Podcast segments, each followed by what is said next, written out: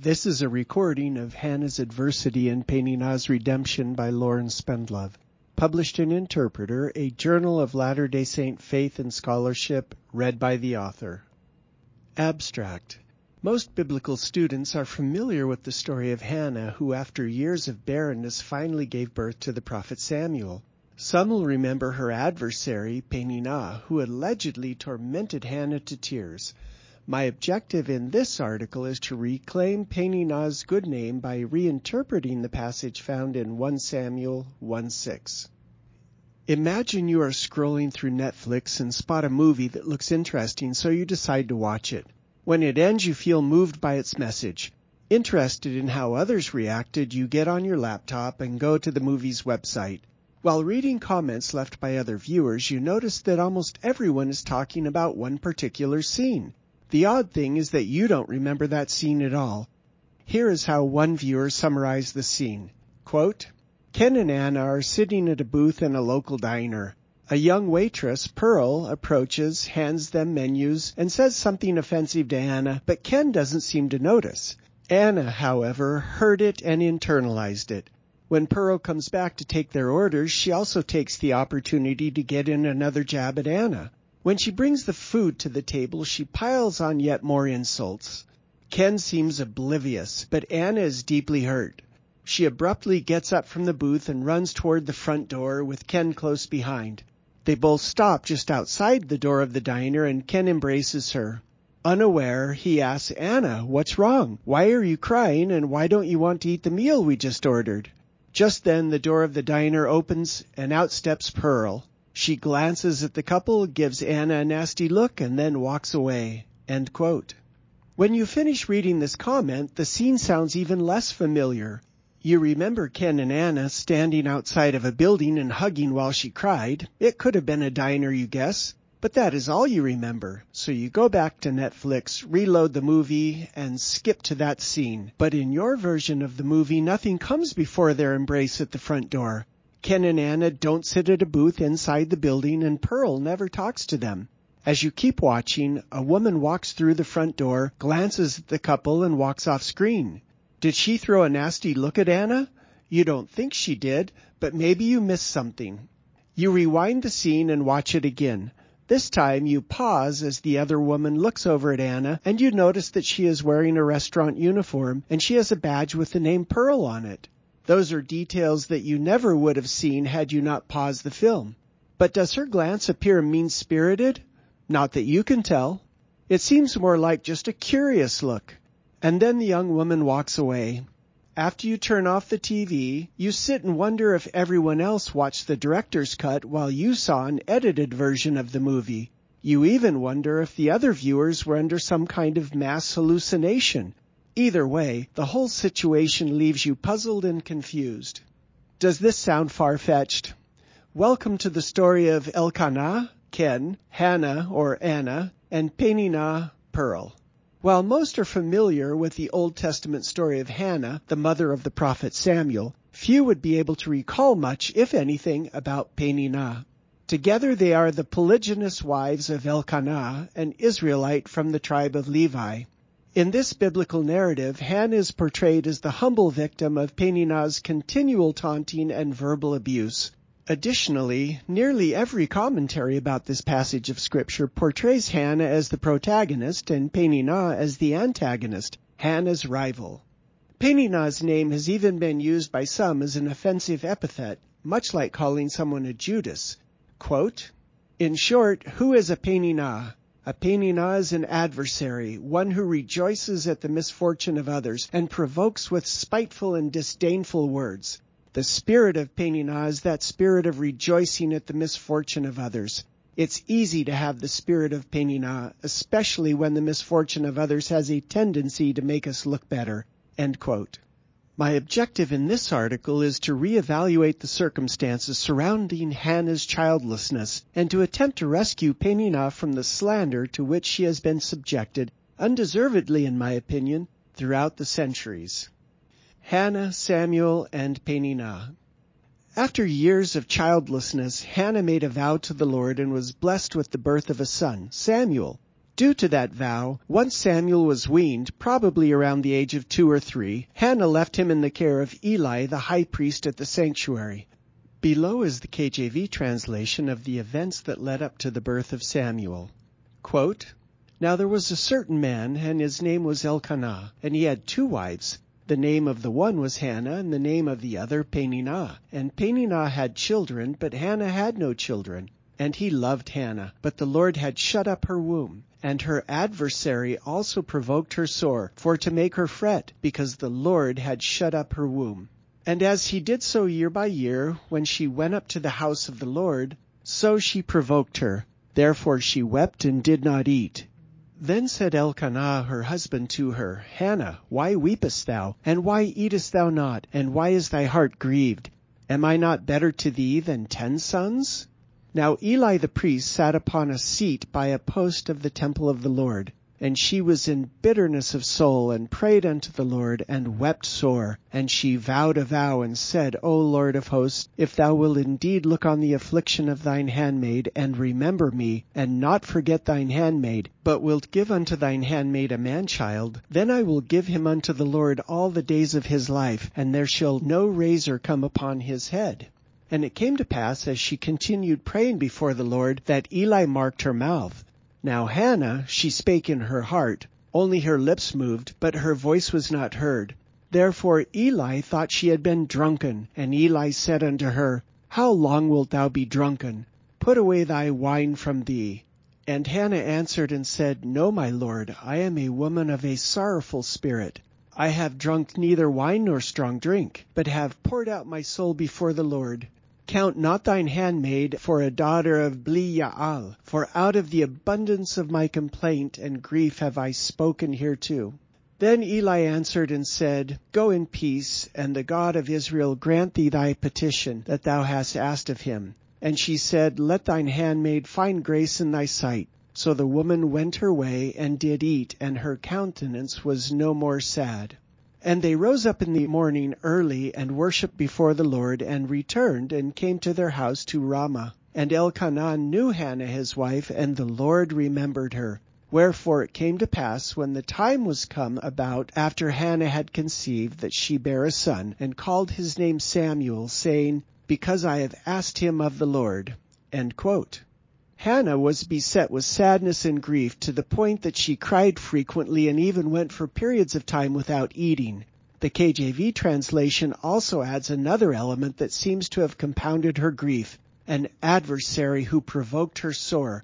While unnamed in the Hebrew text, some English translations and most biblical commentators have chosen Peninnah, Elkanah's other wife, as Hannah's tormentor.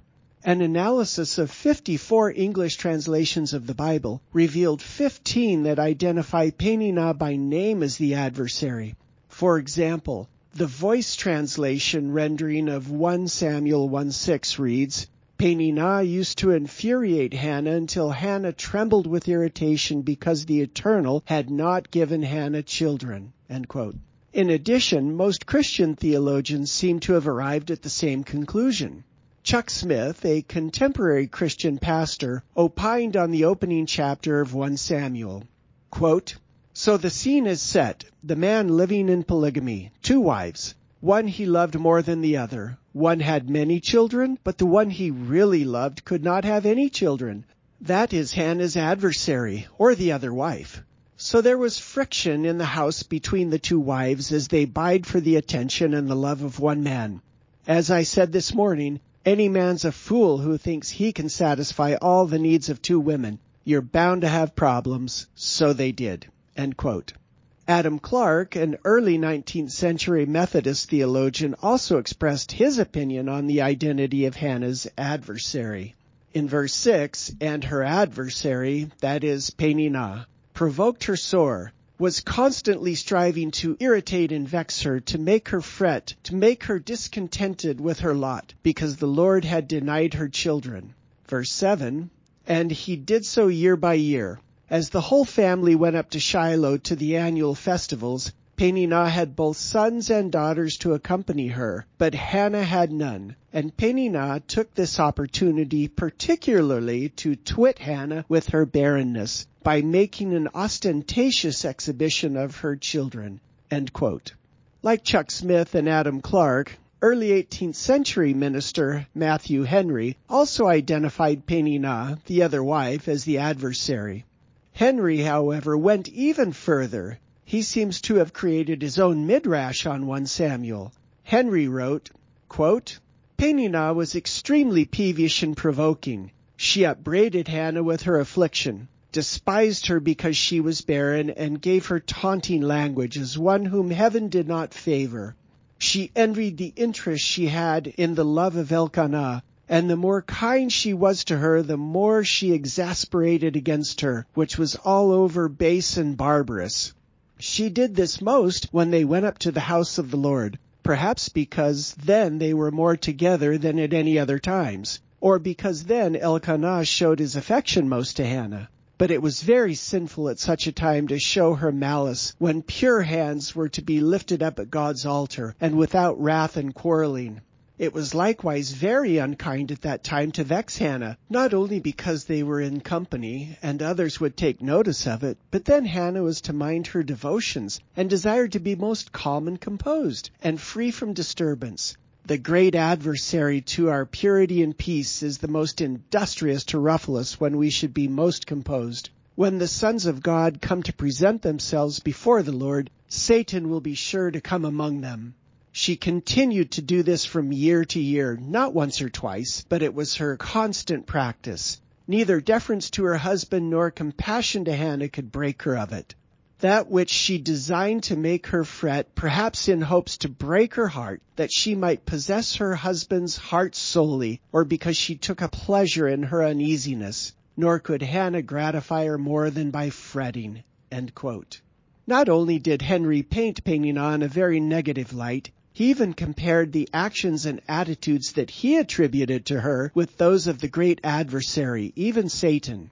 While most of what Henry ascribed to Peninnah cannot be found in the KJV text itself, his opinion seems to reflect that of the majority of Christian commentators. As Hannah's oppressor and adversary, Peninnah was a small, spiteful, jealous rival who enjoyed tormenting Hannah. In fact, 1 Samuel 1-2 can be interpreted as setting up the confrontation between the two women with a chiasm. Line A, the name of the one was Hannah, line B, and the name of the second, Peninnah, B prime, and Peninnah had children, A prime, but Hannah had no children. Some Latter-day Saint teachings about Hannah also identify Peninnah as her tormentor. While not portraying Peninnah with the same strong language used by Henry, some Latter-day Saint publications recognize Hannah as the victim of Peninnah's spiteful provocation. Quote, Hannah's sorrows were further magnified by the reproaches of Elkanah's other wife, Peninnah, who had borne him many children. Certainly each child Peninnah bore would have deepened Hannah's anguish over her own apparent barrenness. To make matters worse, Peninnah provoked her sore for being barren. And again, quote, Notice the phrase, her adversary also provoked her sore for to make her fret, in 1 Samuel 1 6. This phrase means that someone, possibly Peninnah, was striving to upset Hannah because of Hannah's inability to have children. Was Peninnah Hannah's adversary? If we rely solely on the English translations of the Bible, the commentaries of theologians and religious instructional materials, it seems apparent that Peninnah was indeed Hannah's adversary and tormentor. However, a study of the Hebrew text possibly reveals a more plausible answer. Focusing only on verses 6 and 7 from 1 Samuel, we read, And her adversary also provoked her sore, for to make her fret, because the Lord had shut up her womb. And as she did so year by year, when she went up to the house of the Lord, so she provoked her, therefore she wept and did not eat. Twice in these two verses, the KJV renders the Hebrew verbs derived from the root kaf ayin samech as provoked.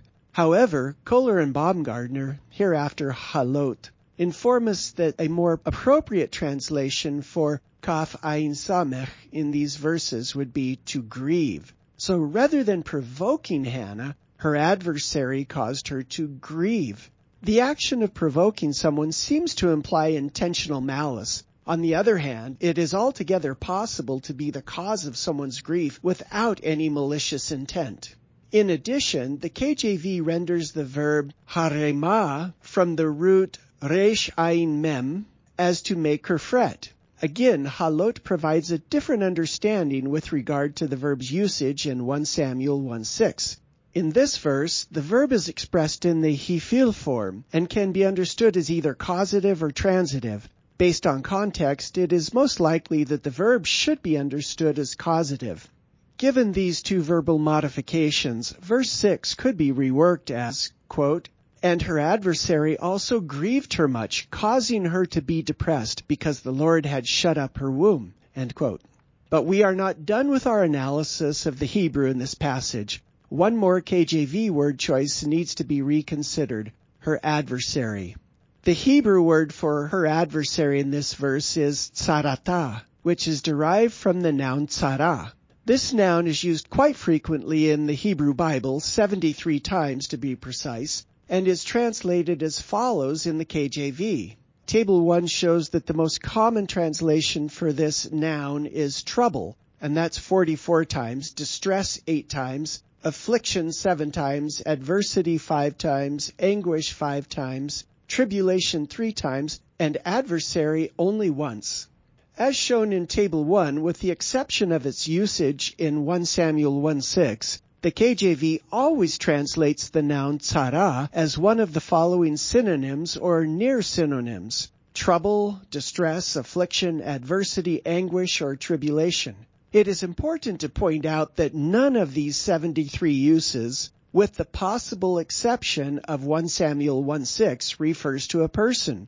Rather, these verses in question always reference a situation, period of time, or emotional state in which people in the Hebrew Bible find themselves. For example, quote, I will make there an altar unto God, who answered me in the day of my distress, Tsarati, Genesis 35:3 and cry unto thee in our affliction, mitzaratenu, and darkness.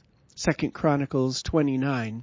Or, O the hope of Israel, the Savior thereof in the time of trouble, tzara. Jeremiah 14:8. As such, the KJV's word choice in 1 Samuel 1:6, adversary, seems out of harmony with all other translation of the noun tzara, why then does the KJV translate this noun in 1 Samuel 1:6 as adversary, when in all other instances it renders it as trouble or one of its near synonyms? This is an important question and the key to reclaiming Peninnah. Rather than adversary, if we choose one of the other words in Table 1, I have chosen adversity due to its shared linguistic derivation with adversary, we can more fully rework this passage. In Table 2, I contrast 1 Samuel 1 6 through 7 with the KJV, Young's literal translation, and the reworked passage. The KJV passage we've already read. Now I'll read the translation from Young's literal translation, or YLT. And her adversity hath also provoked her greatly, so as to make her tremble. For Jehovah had shut up her womb. And so he doth year by year from the time of her going up to the house of Jehovah. So it provoked her, and she weepeth and doth not eat. Now a reworked passage as I have reworked it with our new understanding. And her adversity also grieved her much, causing her to be depressed, because the Lord had shut up her womb. And as he did so year by year, when she went up to the house of the Lord, so it grieved her, and therefore she wept and did not eat. Like the reworked passage, YLT renders tsarata as her adversity rather than her adversary. Of the 54 English translations that I studied, YLT was the only one to render this word as her adversity. All other translation followed the KJV by identifying tsarata as a person rather than as trouble or one of its synonymous terms. However, reinterpreting 1 Samuel 1, 6 through 7, as shown in the reworked passage in Table 2 above, yields several favorable outcomes. First, the interpretation of the noun tsarata as her adversity, or another near synonym, aligns with the overall meaning of the word in the Hebrew Bible. On the other hand, her adversary requires a special understanding of the word for this single verse.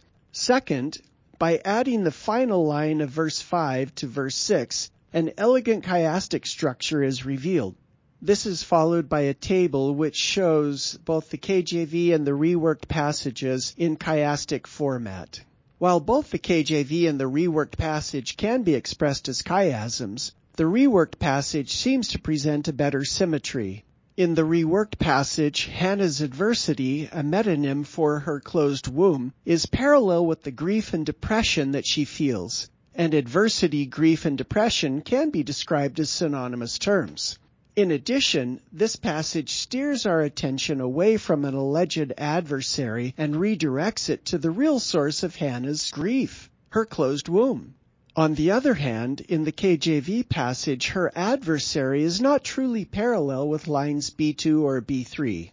Finally, rather than her adversary, Peninnah, uh, provoking her, the idea that Hannah's adversity, her barrenness, caused her to grieve is a better fit with 1 Samuel 1, 10 through 11.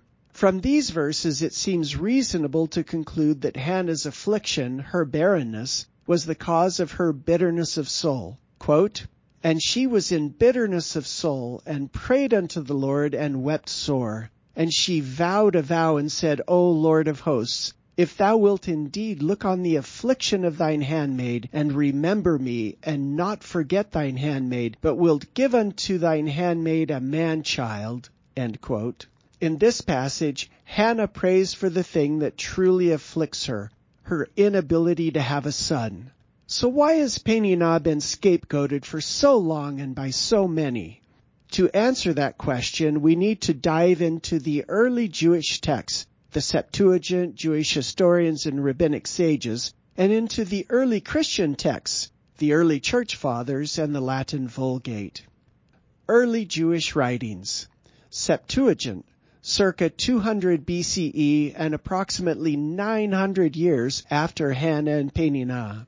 The Greek Septuagint translation, hereafter LXX, of 1 Samuel 1, renders these verses in very similar way to our reworked passage. For comparison, I show the KJV, LXX, and reworked passages in Table 5 below. In this audio, I will only read the LXX translation of these verses since we've already read the others.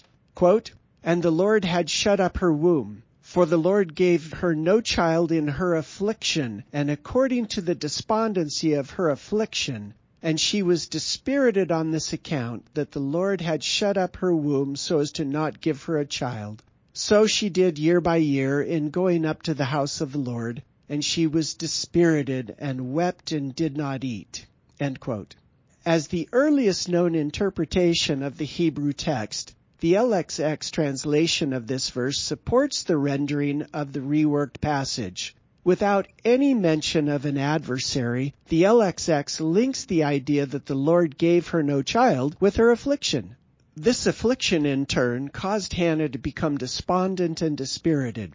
Since the LXX was the source document for the translation of the Old Latin text, the Vetus Latinae, the LXX's understanding of these passages would have been taught among Christian churches until the Latin Vulgate eventually replaced both the LXX and the Vetus Latinae, becoming the dominant textual tradition in the church.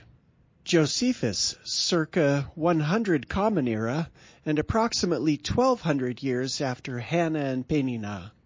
The earliest written commentary that mentions Peninnah comes from the Jewish historian Flavius Josephus. With regard to 1 Samuel 1, 1 through 20, Josephus wrote the following in his work Antiquities of the Jews, which he finished toward the end of the first century CE. Quote, Elkanah, a Levite, one of a middle condition among his fellow citizens, and one that dwelt at Ramathaim, a city in the tribe of Ephraim, married two wives, Hannah and Peninnah. He had children by the latter, but he loved the other best, although she was barren. Now Elkanah came with his wives to the city Shiloh to sacrifice, for there it was that the tabernacle of God was fixed, as we have formerly said. Now, when after he had sacrificed, he distributed at the festival portions of the flesh to his wives and children.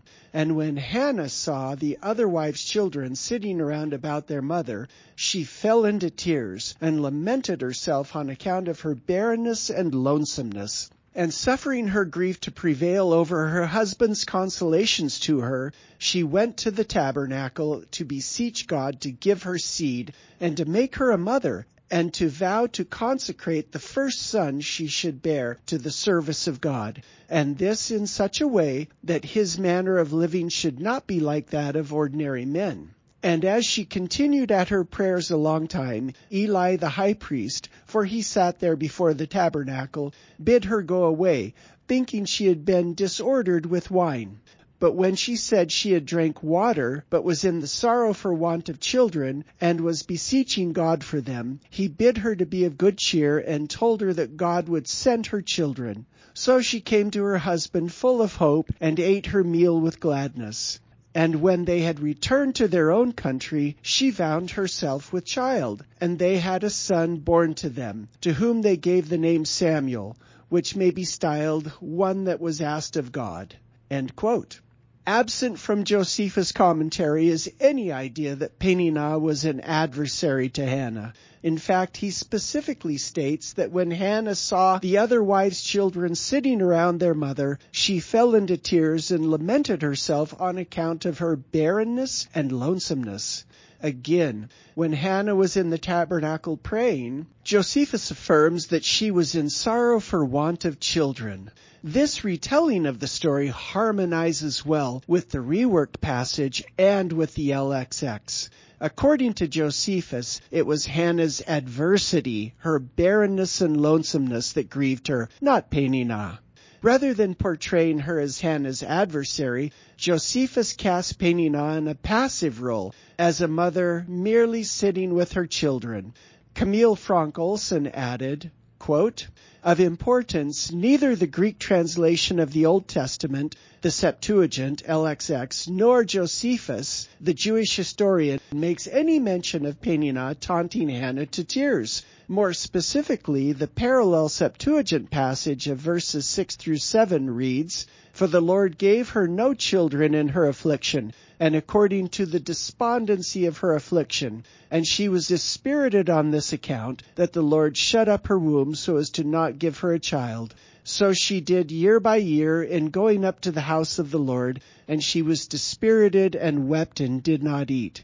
According to this account, Hannah was not vexed by Peninnah, but depressed by her empty life. She had plenty of heartache because the Lord had closed up her womb without considering Peninnah as a source of conflict.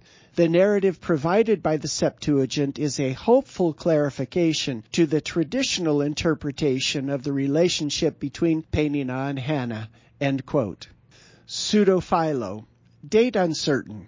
Dates for the authorship of biblical antiquities range anywhere from the early 1st century CE to the 4th century CE, a broad window. Of interest to our study is the Midrashic commentary about Peninnah found in this book. In it, our previously mute Peninnah suddenly develops a voice, and a savage one at that. Quote, now whereas Elkanah had two wives, the name of the one was Anna, the name of the other Peninnah. And because Peninnah had sons, and Anna had none, Peninnah reproached her, saying, What profiteth thee that Elkanah thy husband loveth thee? But thou art a dry tree. I know, moreover, that he will love me because he delighteth to see my sons standing among him like the planting of an olive yard. And so it was when she reproached her every day, and Anna was very sore in her heart, and she feared God from her youth. It came to pass that when the good day of the Passover drew on, and her husband went up to the sacrifice, that Peninnah reviled Anna, saying, A woman is not indeed beloved, even if her husband love her or her beauty.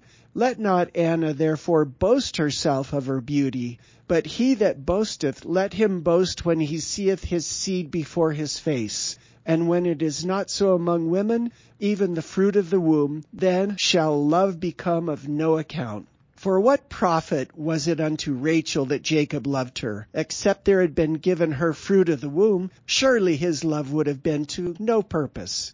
And when Anna heard that, her soul was melted within her, and her eyes ran down with tears. And her husband saw her, and said, Wherefore art thou sad, and eatest not, and why is thy heart within thee cast down? Is not thy behavior better than the ten sons of Peninnah?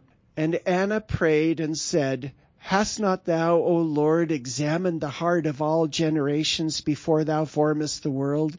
But what is the womb that is born open, or what one that is shut up dieth, except thou will it?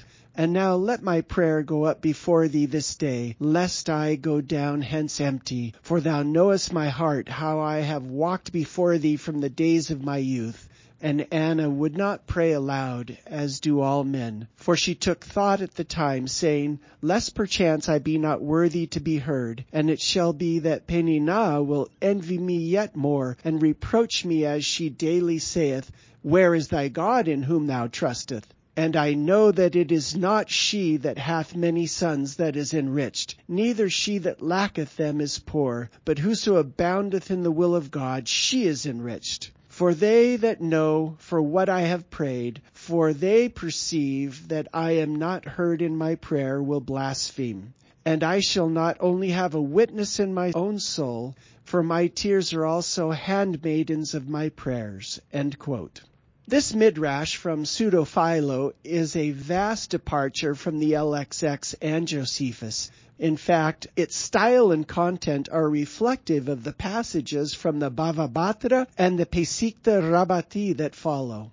Bava Batra, circa 500 CE and approximately 1600 years after Hannah and Peninnah.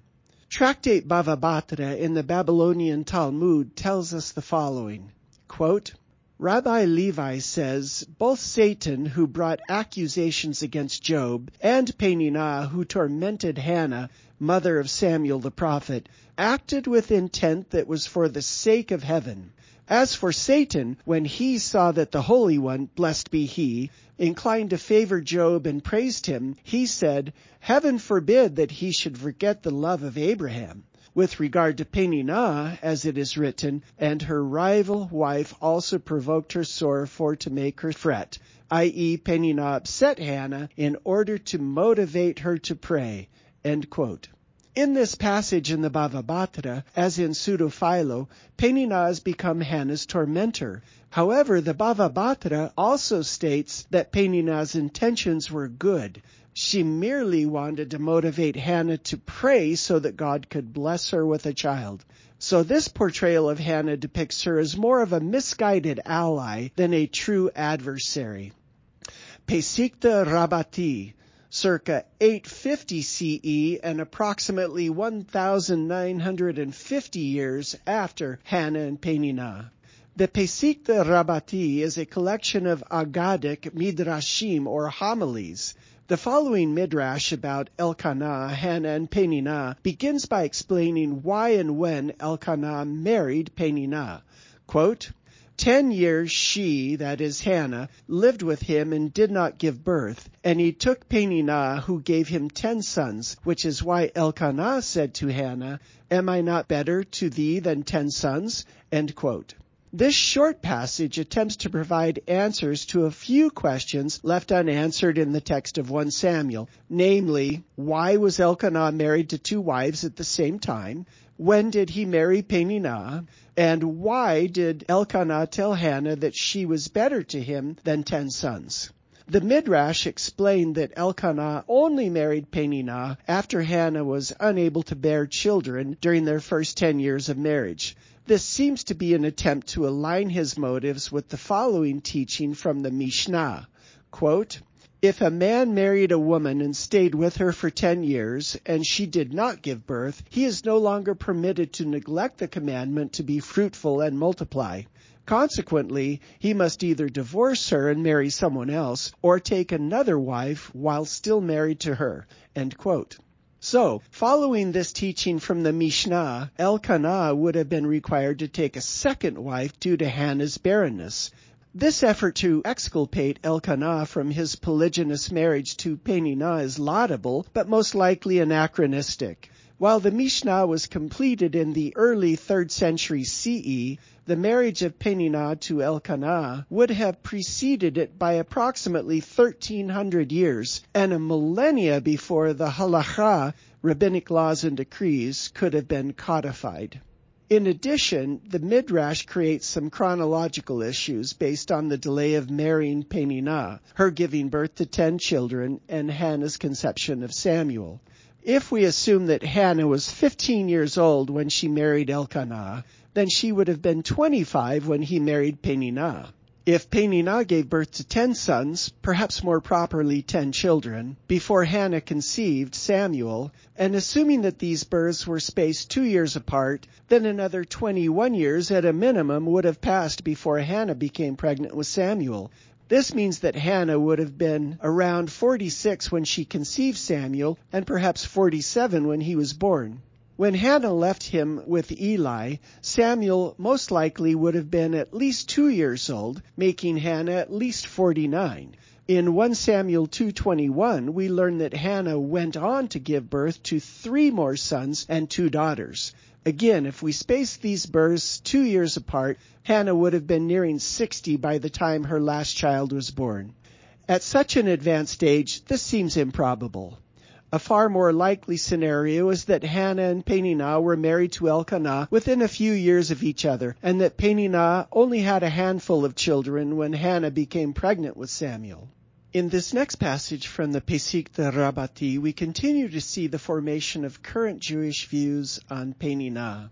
While the LXX and Josephus cast Peninnah in a passive role, the Bava Batra depicts her as a supportive but misguided ally to Hannah.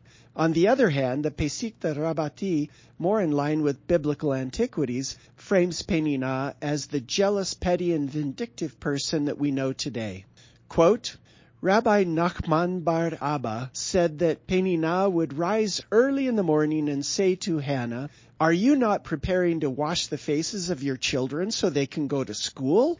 And six hours later she would say to her, Hannah, are you not preparing to receive your children who come home from school? In this passage, we are introduced to the injurious words that Peninnah allegedly spoke to Hannah to provoke her to despair.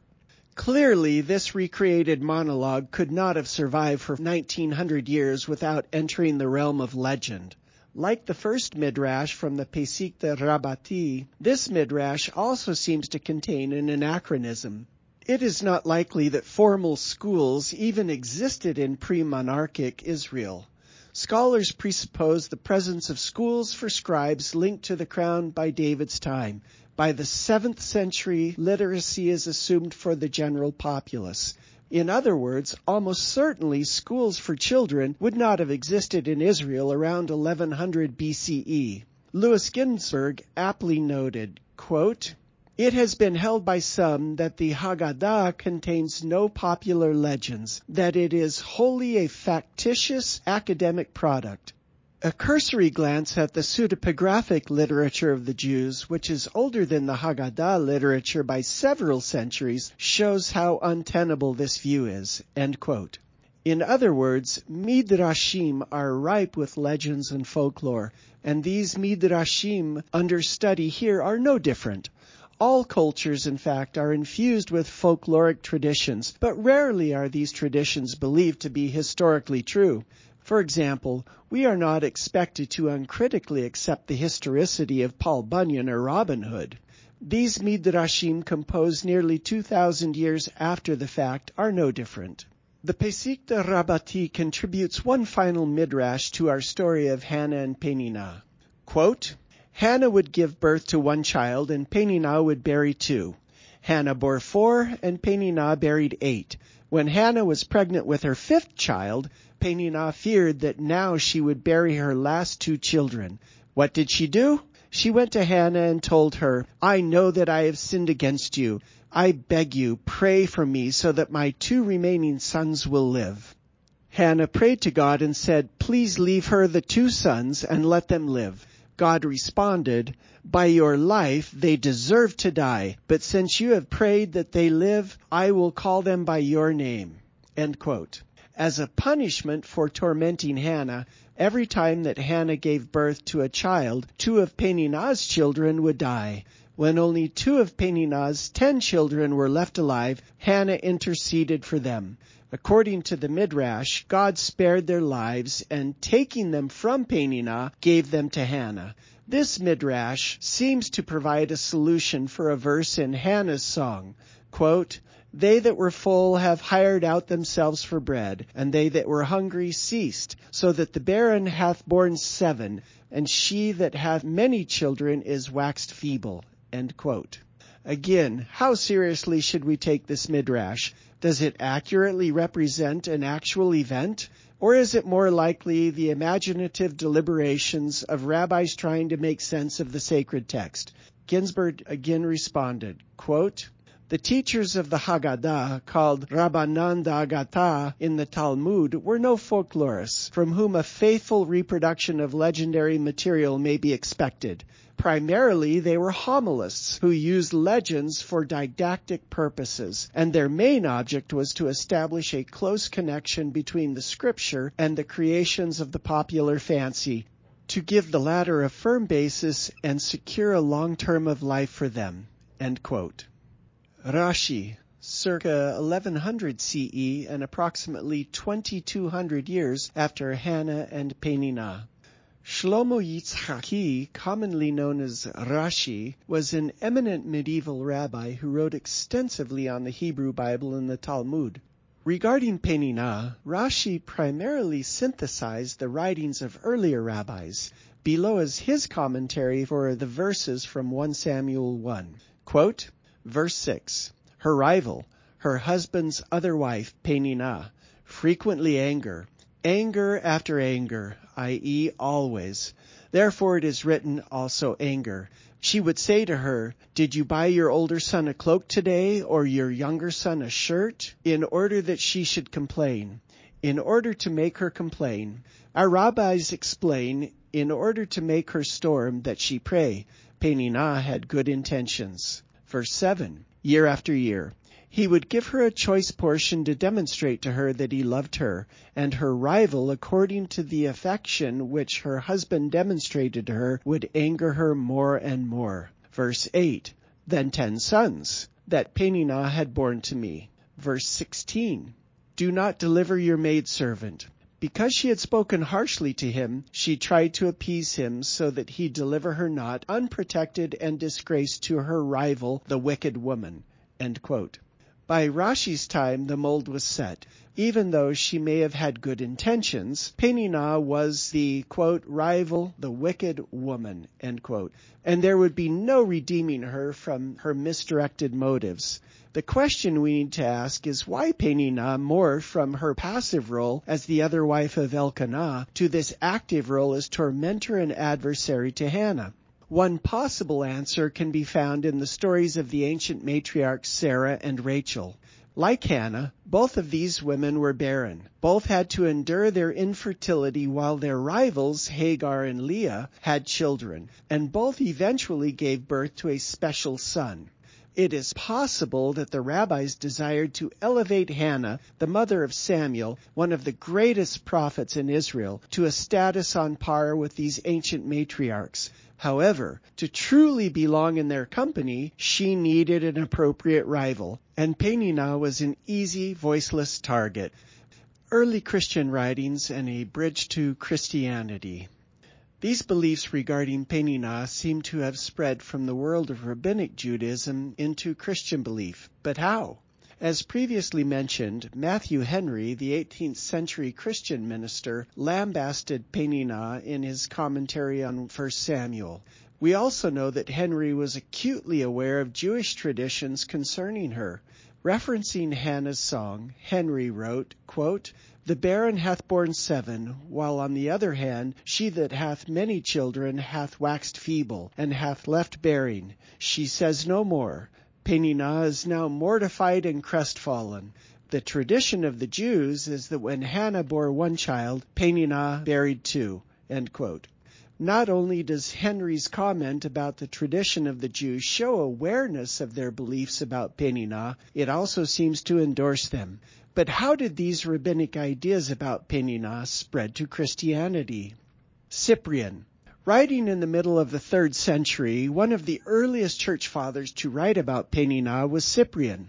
Like the LXX and Josephus, Cyprian casts her in a neutral light. Peninnah is present in Hannah's story, but nothing more.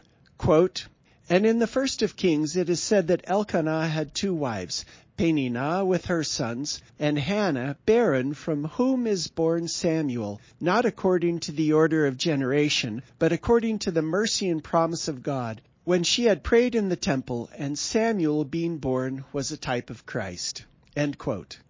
Gregory Nazianzen. As the Archbishop of Constantinople during the latter part of the fourth century, Gregory Nazianzen wrote about Peninnah's and Hannah's children, but not about any conflict between the two women. As a pre-Latin Vulgate theologian, Nazianzen seems to be unaware of any adversarial relationship. Quote, Peninnah, who had many children, is called imperfect in her children, because many is an indefinite word. Where Hannah's one child, Samuel, was so perfect a man that he was as it were seven to his mother. For seven is mystically, as six or ten is arithmetically, the perfect number. Augustine. While Augustine makes no direct references to Peninnah, he does comment on Hannah's barrenness on several occasions. For example, quote, Two women of the name of Anna are honorably named here. The one, Elkanah's wife, who was the mother of holy Samuel, the other, the widow who recognized the most holy one when he was yet a babe. The former, though married, prayed with sorrow of mind and brokenness of heart because she had no sons, and she obtained Samuel and dedicated him to the Lord because she vowed to do so when she prayed for him. Peninnah's absence in Augustine's commentary is significant. Not proficient in Greek, Augustine used various translations of the Old Latin texts of the Bible, the Vetus Latinae, in his writing and preaching. Since these texts were translated from the LXX, they undoubtedly portrayed Peninnah as a passive participant in Hannah's story. Even though he was a Latin church father, Augustine did not use or approve of Jerome's Latin Vulgate translation, which relied on the Hebrew text for its source of translation for the Old Testament. In one of his letters to Jerome, Augustine wrote, quote, but I beseech you, do not devote your labor to the work of translating into Latin the sacred canonical books unless you follow the method in which you have translated Job, that is, with the addition of notes, to let it be seen plainly what differences there are between this version of yours and that of the LXX, whose authority is worthy of highest esteem. For my own part, I cannot sufficiently express my wonder that anything should at this date be found in the Hebrew manuscripts, which escapes so many translators perfectly acquainted with the language. Perhaps unaware that Jerome's Latin Vulgate had recast Peninnah as Hannah's rival and adversary in accordance with rabbinic tradition, Augustine did not cast Peninnah in that role.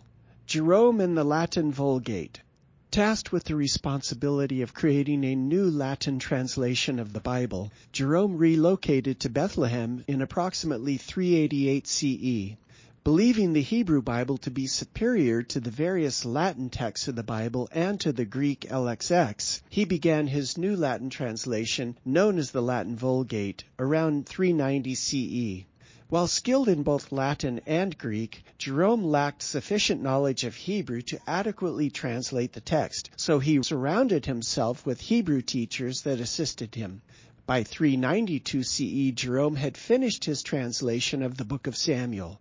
His translation of 1 Samuel 1:6 from Hebrew into Latin and translated into English for this audio reads, her rival or enemy also afflicted her and troubled her exceedingly, insomuch that she upbraided her, and the Lord had shut up her womb.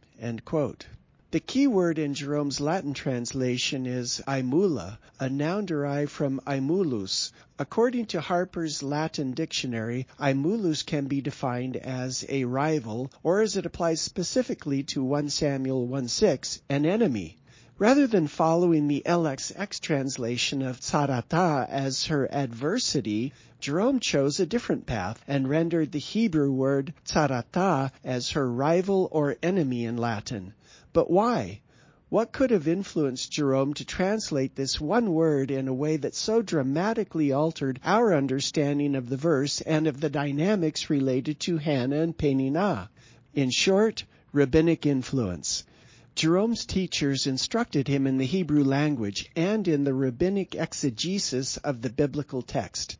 Dominique Markel observed, quote, Jerome not only translated to engage with the towering teachers of the Bible past and present and to visit the most famous centers of learning, he also explored atypical paths of research. He frequently interacted with Jews, not only to study Hebrew, but also to benefit from their knowledge of the rabbinic tradition of biblical interpretation.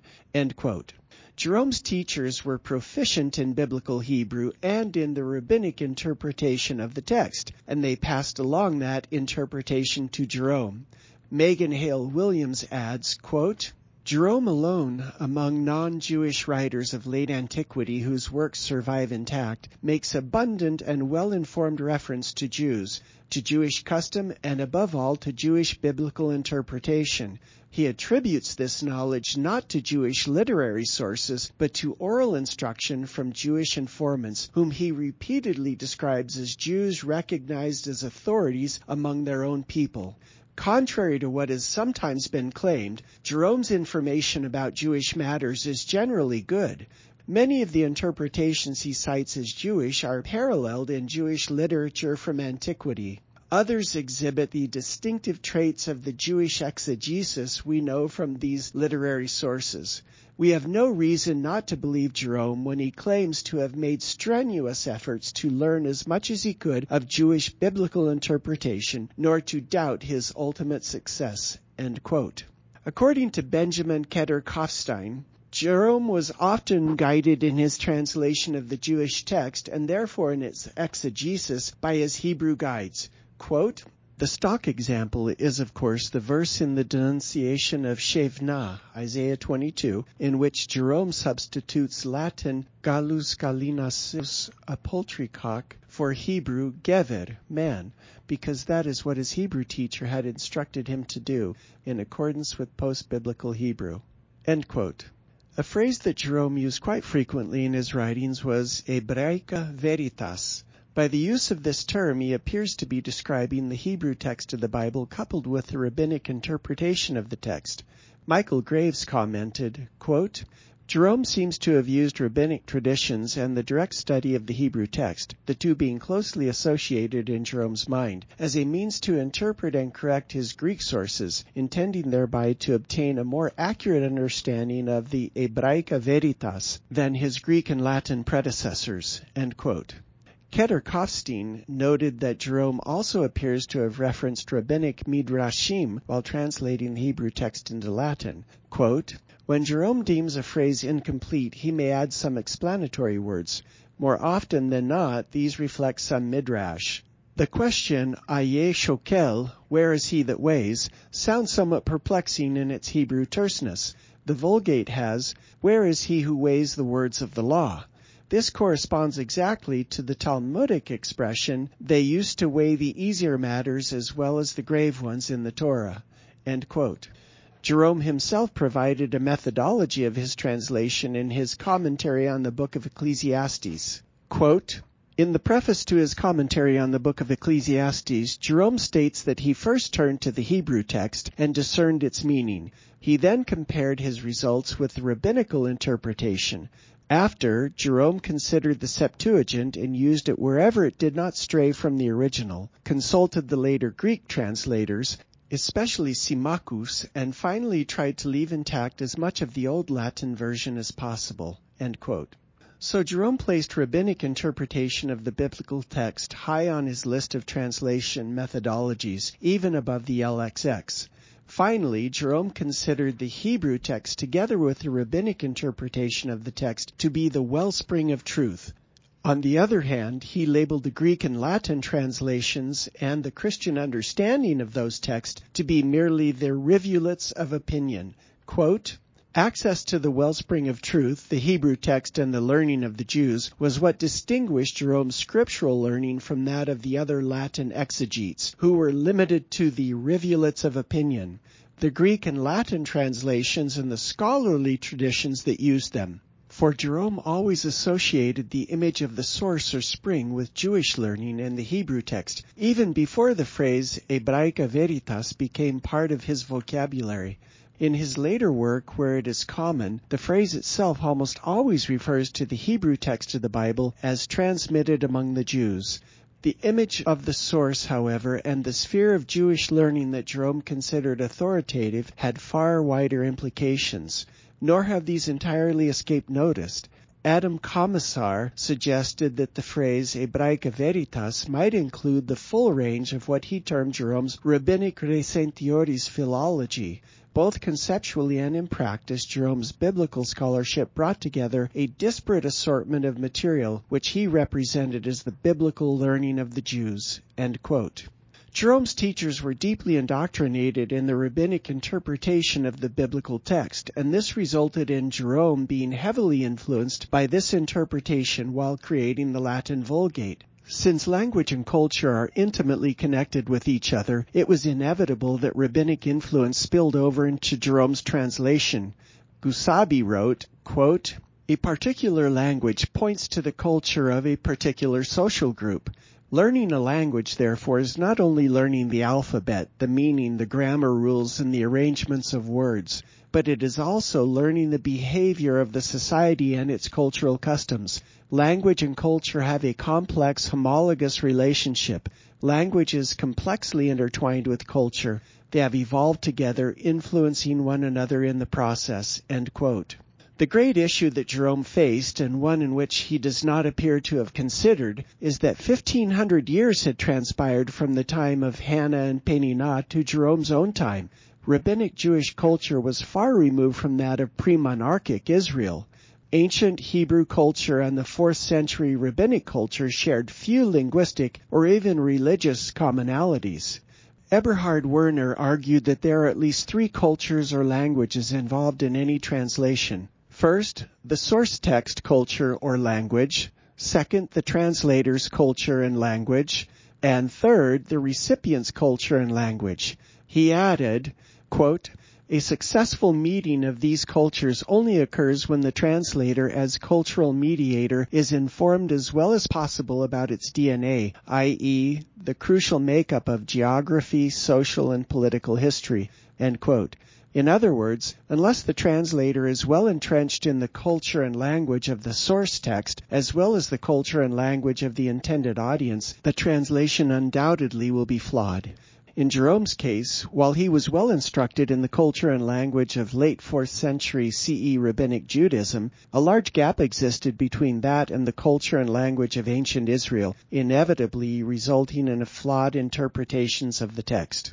So when Jerome translated 1 Samuel 1:6, he chose the rabbinic interpretation rather than that of the LXX he naturally assumed that the Hebrew text in front of him and the rabbinic interpretation of the text were superior to the translation rendered in the LXX by its Jewish translators 600 years earlier.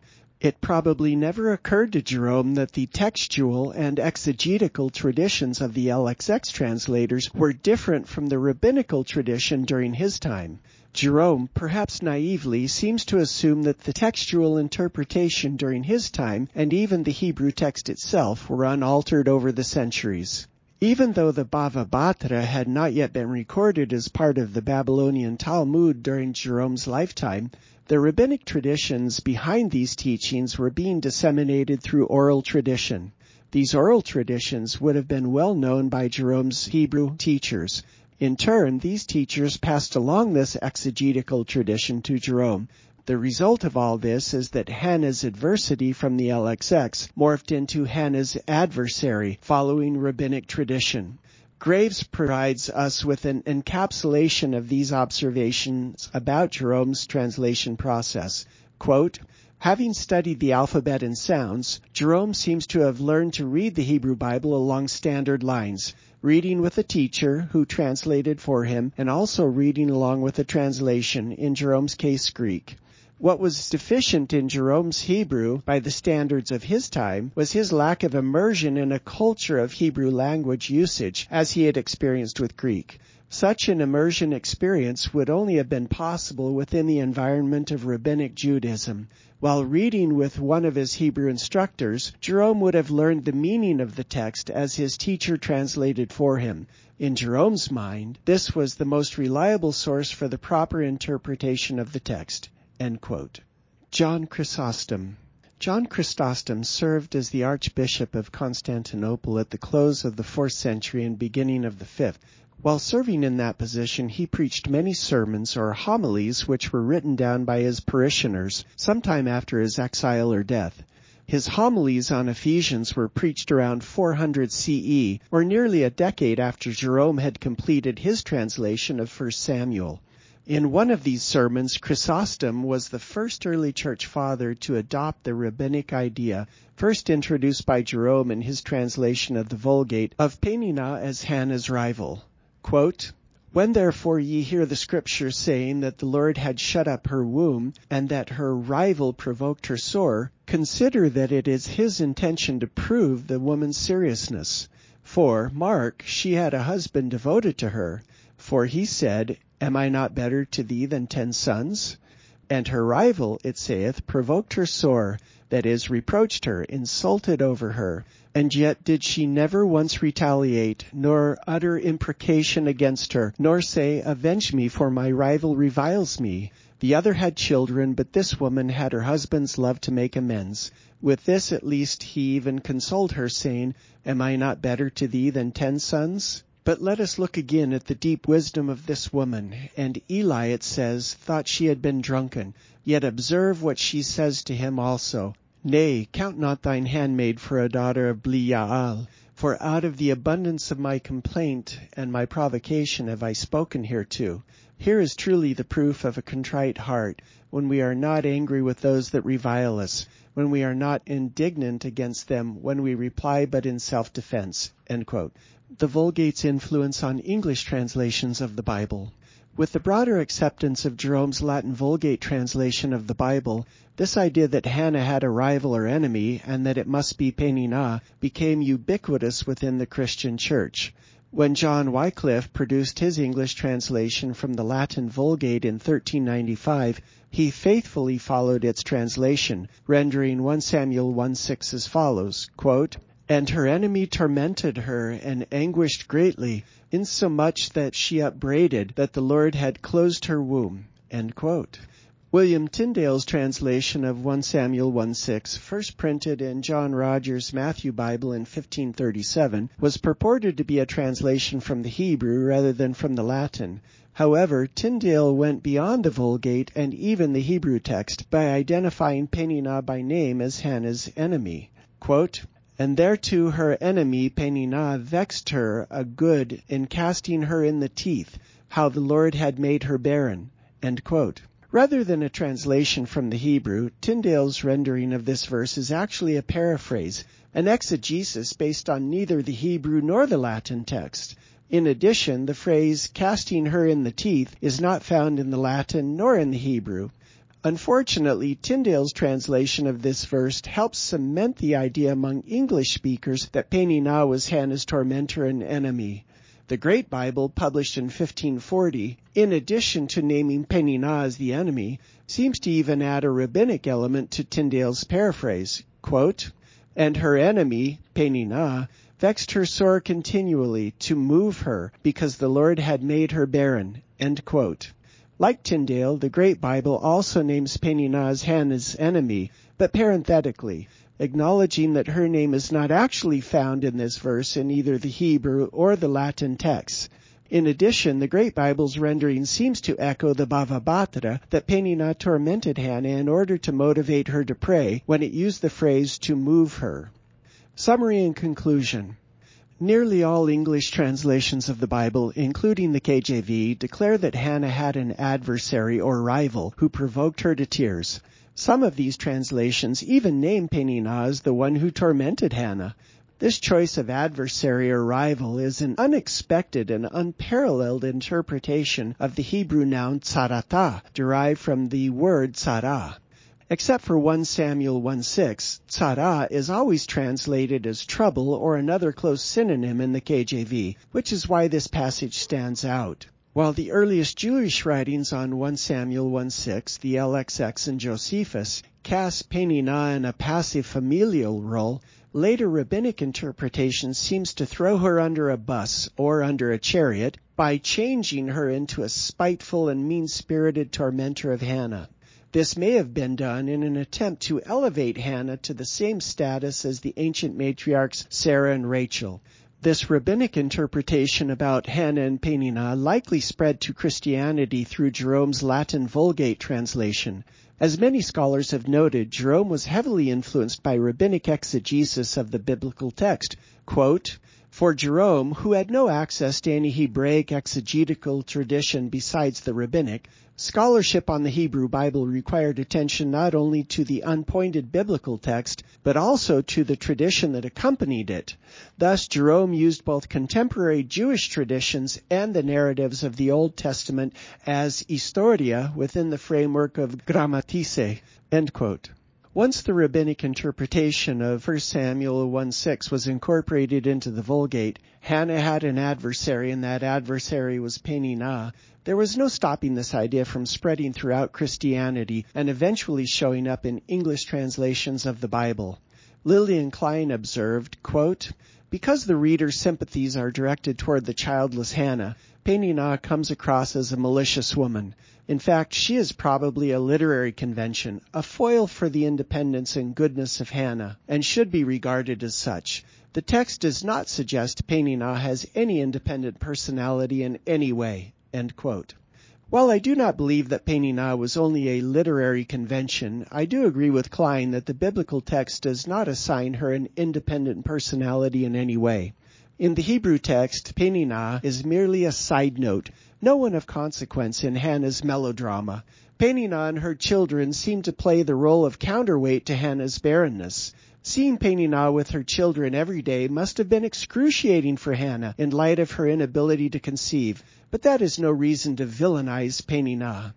As I explicated in the article, I believe that a better understanding of this Hebrew text of 1 Samuel 1:6 is that Hannah's adversity or trouble, distress, affliction, etc., her inability to bear children caused her grief and depression. If we feel a need to point the finger of blame, then let us point at Hannah's closed womb, her real source of depression and grief. And just as this adversity caused her to grieve, it was news that she was going to bear a child that brought her eventual joy. It is time to rehabilitate Peninnah from the defamation to which she has been subjected for centuries.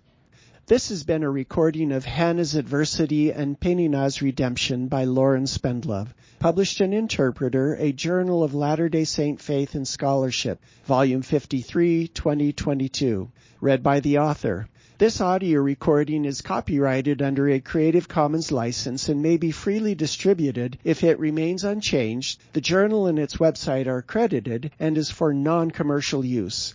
A printed version of this and many other articles can be found at journal.interpreterfoundation.org. More information about the Interpreter Foundation, along with a wide array of additional resources, can be found at interpreterfoundation.org.